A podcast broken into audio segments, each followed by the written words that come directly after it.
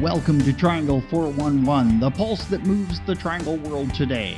It's a vibrant collection of stories, medical breakthroughs, what's trending, social good, events, and boundless other adventures. A conversation pit of comedians, authors, chefs, sports figures, experts, the common and the uncommon. Here's the host of Triangle 411, Mary Innsbrucker. Hi, friends. The 145th annual Westminster Kennel Club Dog Show is welcoming 2,500 dogs from 50 states to New York on June 12th and 13th. But even if you're listening to this show after those dates, we have a lot of cool, interesting information for you, starting with, according to the organization, America's dog show has its roots in 1870s when a group of sporting gentlemen would gather in their favorite hotel bar near New York's Union Square to trade stories about their shooting accomplishments and the abilities of their dogs in the field. They decided one of those nights to put on a dog show, and they named their group after the hotel. The Westminster Kennel Club was born, and according to its bylaws, it was to increase the interest in dogs and thus improve the breeds and hold an annual dog show in New York. Some interesting names showed up in the catalog in those early years, including two staghounds listed as being from the late General George Custer's pack and two deerhounds that had been bred by no other than the Queen of England. Westminster predates the invention of the light bulb, the automobile, and basketball. We have with us today one of the show's judges, Dennis McCoy, whose career as a professional handler included handling many all breed and specialty best in show winners. He won more than 500 Best in Shows as a handler and showed the top winning poodle and the top winning Dalmatian in breed history. Dennis retired from handling and began his judging career in 2000 and judges all toy, non sporting, and terrier breeds and Best in Show. Welcome, Dennis. Hi, how are you today? I'm doing well, and I'm so happy to have you here to tell us all about judging these many dog shows. And let's start with how did you become a judge? Well, I showed um, professionally as a dog handler for many, many years. I started off as an owner handler, then became a professional handler, and then when I retired about 20 years ago, I applied to judge dogs and was granted permission through the American Kennel Club to begin the process of judging dogs. Now, do you have to go through some kind of uh, process to qualify for judging?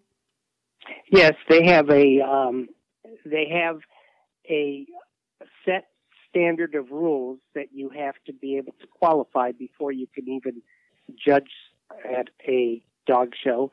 And it's been so many years since I've applied, but you have to be a breeder of so many dogs and have to go through a lot of educational uh, programs and build up your um, portfolio as to your knowledge within these breeds that you're applying to judge.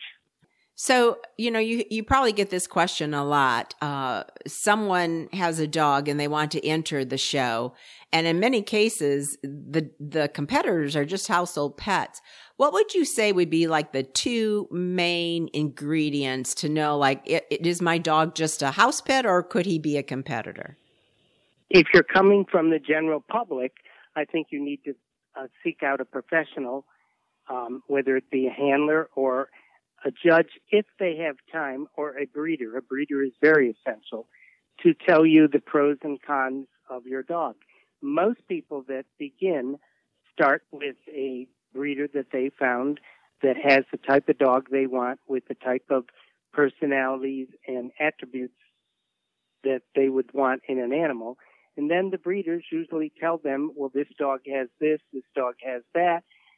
I wouldn't show this dog because as I see it, it has this fault, which is why I'm selling it as a pet.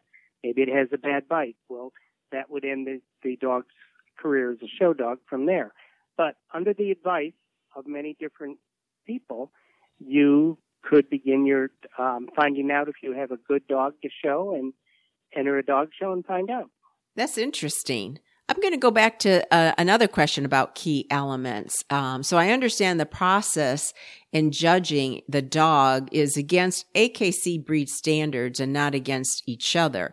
So when you're judging, what are the maybe top two or three key elements you take into consideration? And I know this is a very broad question, but uh, for consideration of time, just what are your main thoughts about the key elements? Well, when you say you started this with something that I think is a little bit of faulty information, you do judge to a breed standard, but when you're judging the dogs at the very ground level of the breed judging, you do judge them one dog against another, but you're also judging against a breed standard. Now, when you move up into the group level, you have what either you have sent to the group or another judge has sent to the group, and that's the best of breed in the different breeds that are within the group you're judging. Then you judge them one breed standard to the next breed standard to the next breed standard of all the different breeds. So you have to have the capability of having that in your mind when you begin to judge the group judging. Oh, I appreciate that clarification. So tell us an interesting story about the behind the scenes. You know, we all watch the benching areas where people are spending four to five hours, multiple brushes, more hair products than most humans have, including rollers, flat irons, blow dryers. Tell us a little bit about that. The dog shows are basically the basic element of dog shows is to be judging breeding stock. And a exhibitor comes into my ring and they're asking my opinion of breeding stock. Now, we have taken this breeding stock into a little more of a beauty contest, especially in this country, because we have taken the, the breeds and made them into a little bit more glamorous than other places like England wants much more basic. Here we do a little bit of prepping, like you're saying, behind the scenes, and people work many, many, many hours to get their dogs to look to absolute perfection to present them to the judges for the judge, myself, to evaluate. And they want them to look the best they possibly can any way they can. Now, some of them are to be faulted if they're overgroomed. So there is a limit to what you can do.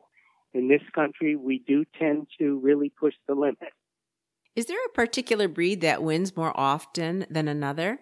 I would say mm, terriers win an awful lot. I was privileged enough to show standard poodles that do win a lot. In every group, there's dogs that do win a lot. Now, if you're talking about the Westminster Dog Show, terriers have basically dominated. They're a very strong breed there, but all different breeds have, have done Newfoundlands, uh, short hairs, many, many, many different breeds. Um, so I wouldn't say that anyone dominates over another. From year to year, it seems like the cream rises to the top and different breeds become the biggest competitors. I was privileged enough to have had the top winning dog in the country for two years running, and so I was considered the competitor to try to beat. I had had an awful lot of luck and good dog at the end of my lead when I showed. Mm-hmm. And this might be a good time to get your thoughts on the vital role of the handler. The handler is an owner handler can do just as good a job as a professional handler, if that's what you're referring to. An owner handler does know when you begin, everybody begins somewhere. I began as an owner handler, and we all begin somewhere and learn the tricks of the trade, but it's by watching other handlers present their dogs, and it's our job to try to present them better. Now, I will say this. The same dog that an owner handler has, if they haven't gotten keen on watching the of the professional handlers within their breed and found out what attributes they show off and how they show them off, then that same dog with the handler, a handler seems to know how to pull up the head and put the uh, put the rear end where it belongs, the tail where it belongs, the front end where it belongs, and show the attributes of the judges of the dogs to the judges. So they have learned this through the years of showing dogs. and it's almost like magic coming out of a handler's hands. Where an owner handler has to work a little bit harder because they know they have to compete with the person that's um, a, profes- a professional and has shown many, many examples of these breeds. This is also interesting. I really appreciate you being here. Um, I picked up a cute little thing from the uh, show site that some handlers will even keep dog treats in their mouth to keep the dog focused on their face. They do that, and it's also a convenient way for them to chop off a little bit of liver or chicken or whatever they have in their mouth to bite it off and be able to have it right there when they need it to get the dog's attention. Mm-hmm. It's all a matter of keeping the dog's attention with you all the time, and when, it, especially when the judge is looking at the dog, they want to give them all the focus they can give them and give them the expression they want when they come down the line and keep their attention fully. And that's where the professional handler comes in because they really know the dogs on the end of the, their lead and they really work hard to try to keep them focused on them the whole time so they can keep the focus for the judge to see their best attributes, the dogs. Mm-hmm. So going back to judges, and, and I don't know how this works. I'm very naive on this subject, so I appreciate your input. But is is there again, I don't know how the judging system works. Would there be a case where maybe judges disagree about a winner? And how does that work if that happens? You know, if every judge liked the same thing, what would be the point of competing? Each judge on a particular breed will have their own opinion as to how they interpret breed standard. And if they interpret the breed standard one way, that doesn't make them necessarily wrong if I judge the next day, which a lot of times is three, four, maybe even five shows in a row, and each day has a different judge, everybody has their own opinion of how they're going to emphasize on the strong points of any breed. So I have my opinion, and I feel very strongly, and it's, opinion, it's an opinion that's been developed over many, many years. I've been in, involved in the sport of dogs for 50 years, probably longer, but I'm not going to admit to that. um, and over the time, you, because I was fortunate enough to have so many top winning dogs, I would be at the dog show from the beginning of the dog show in the morning and all the way to the end and watching the different dogs and learning about different dogs and looking up breed standards. I always had them with me in the um, with in the truck with me. My partner and I would discuss the attributes that maybe perhaps beat us that day and what can we do to present our dog better and so it's it's time that that's put into the sport that you build up the knowledge in the sport so that you are able to judge these dogs in your mind to the best of your ability so I understand in this particular show, there's some new breeds, a, a Biewer terrier, a Belgian Laekenois, and a Dogo Argentino. What's that like when new breeds are introduced to a competition? I am only licensed to judge the toy, non-sporting, and terrier groups. That's the only groups I've ever applied to judge. That keeps me as busy as I want to be kept, and I do best in show. But of those breeds that you're talking about, they the only one that would involve me is the Biewer, and um, I've learned a lot about that eh, because it begins as a miscellaneous breed, and I've judged the breeds you just mentioned at the miscellaneous level, and you learn about the breeds at that level. But then, when it comes time to judge them in the um, group level that they've now joined, like the Biewer, into the toy group, then it is my responsibility to learn as much about that breed as I possibly can to be able to judge them fairly to their breed standard against all the other breed standards that are in my ring. Mm-hmm. Or if I'm just judging those against the other dogs within that breed that are in my ring. So is that something exciting for you? It's always exciting to be able to judge. And the one thing about Westminster is that's usually the best of the best, the cream of the crop. So that's always exciting to see what you can sort through and find that you feel best uh, perceives the breed standard in your mind. That you're going to send forward to another judge. And for me, judging at Westminster, I'll be judging the non-sporting group, and there's many different types of dogs within that group, and you have to switch your mind from a standard poodle and to a bulldog hmm. with a Frenchie and a Shar Pei in between, a Bichon. You have so many different uh, breeds in that that you have to be keen. But over the years, since I've been judging, and I did do a lot of winning in that group myself and showing, well, I've shown every dog that, that is in that group. So it is a little better for me when I go in there to judge like the non-sporting group.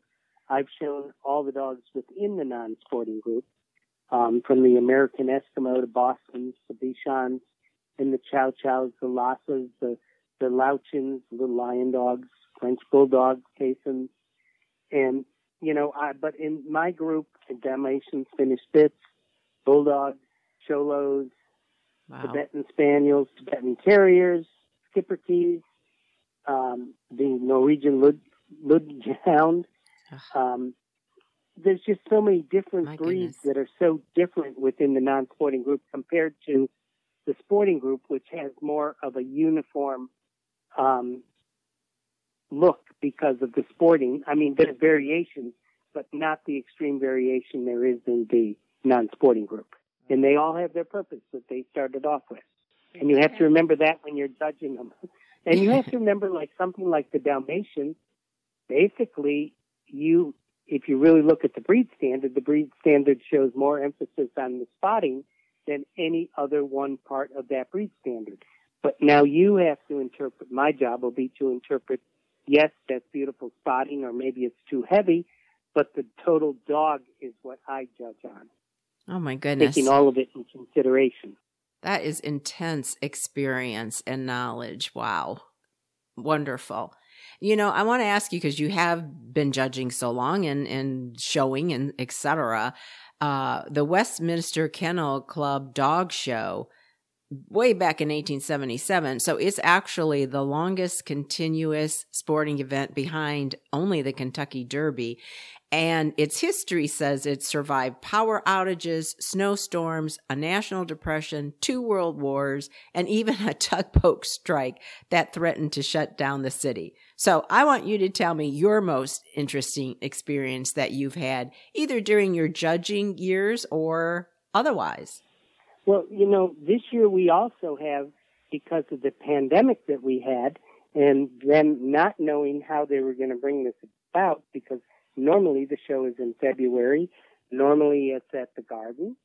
And because of the COVID restrictions in New York, they had to find another venue. So this year it's going to be at the Lyndhurst Estate. And it's going to be every bit as beautiful and elegant, I'm sure, as they can possibly make it. So this will be a new experience because it's usually been held indoors for all those years. This will be the first outdoor event. Again, because of the pandemic that came on us. Who would know that we'd have all these COVID restrictions? The bright side of that is that the closer we get, the more they seem to be lifted, and so it might be a little easier experience than we were even anticipating a month ago. Now, that was off, that was a little bit off of what you asked me, so re-ask that question. My most exciting, is that what you said? Or different moment? what whatever exciting interesting something funny happened something challenging happened i don't know you've been showing and you've been judging you tell me your best story well i remember down in in tampa florida one time um i was showing a dalmatian at the time she was top winning dalmatian of all time and i had a pretty good shot of winning best in show i thought that the i was i got out of the breed i was best breed winner and the group judge had favored my dog in the past. You never know. And so had the best in show judge. So I was excited to try to get in there. Well, all of a sudden I heard that the group was going on and I was out exercising my dog, my Dalmatian. And somebody grabbed me and said, get in the ring now. Well, I went flying into the ring and all I had was, I had her on a flexi lead and she was one that would charge way out in front of me when she went around the ring. she was a true coach dog and she just, her t- foot timing was beautiful and she just wanted to go out and show it. Here I am with a flex lead, which is not something I normally would show on, but it's what I had. And into the ring I went and she shot out at the end of that lead. And it was like, whoa, come back here. and I got through it. And then as soon as the judge had gone over her, I was lucky enough somebody brought the regular lead up to me and I switched it in the ring. But that was like, oh my God. But in I went and we did good. Oh. Probably the most exciting. I had two exciting moments. One was a year that I had finished a standard puppy. My partner, husband, Randy Garren had said to me, you better finish this dog today because I don't want to grow it in the coat. With the poodle, it's a big, long process to come out of the puppy trim into the open trim. And at the time, this dog was not on the best of feet, which is not something you really want, but it was in the grass, so judge couldn't really see that the dog wasn't really up on its knuckles. Well, I did finish the dog and home the dog went. And all of a sudden I start hearing that in Europe, the dog had done a tremendous amount of winning, winning almost every big show there was in Europe. And, um, Miss Ann Warner came back from judging over there and said, Dennis, you've got to get this dog. He was a big white standard and, and he's magnificent and all that. And I thought, well, he wasn't magnificent when he left. His feet alone would stop me but he was a beautiful dog and we loved him. But all of a sudden they called and asked me if I would show the dog at our Poodle National. And I said yes. I had just retired one. Randy said to me, are you out of your mind? And I said, well, let's see what happens. well, the dog was flown in while we were away at a dog show and the, um, the owners had brought it to me as soon as I arrived home. They had picked it up at the airport and I said, wow, we had to adjust the trim but all everybody was waiting to see this dog from Europe that had done all this winning, and I wouldn't let anybody see the dog ahead of time. And when I walked into the ring, that dog, I said to somebody that was here from Europe, I said, "How is the dog showing now?" And they said, "He will rise to the occasion." And rise he did. He just brought up his head and he just showed the world. When I walked in that ring, the judge even started at his feet, looked up at him as he was checking me in, and the dog made a sensational debut at the national, and nobody was expecting it. And it was pretty exciting. The dog had an exciting career thereafter, but um, that wow. was a very exciting moment. And who could ever forget when I won Westminster? When the judge pointed to me, I'll never forget. I felt like a sensation went from the top of my head down to my feet and back up again. I mean, I could feel this sensation, this mm. sensation, and I was numb. It's like this is the pinnacle of any handler's career. It was great. Wow. And that actually was going to be my closing question. How does it feel? And you just gave that to us. So I thank you so much for being here, sharing your expertise, your knowledge, some fun stories with us, human interest. It was absolutely wonderful. Thank you so much for being here, Dennis. My pleasure nice conversation. Appreciate it. Time for our nonprofit spotlight. According to their website, the Humane Society of the United States takes on puppy mills, factory farms, the fur trade, trophy hunting, animal cosmetics testing, and other cruel industries.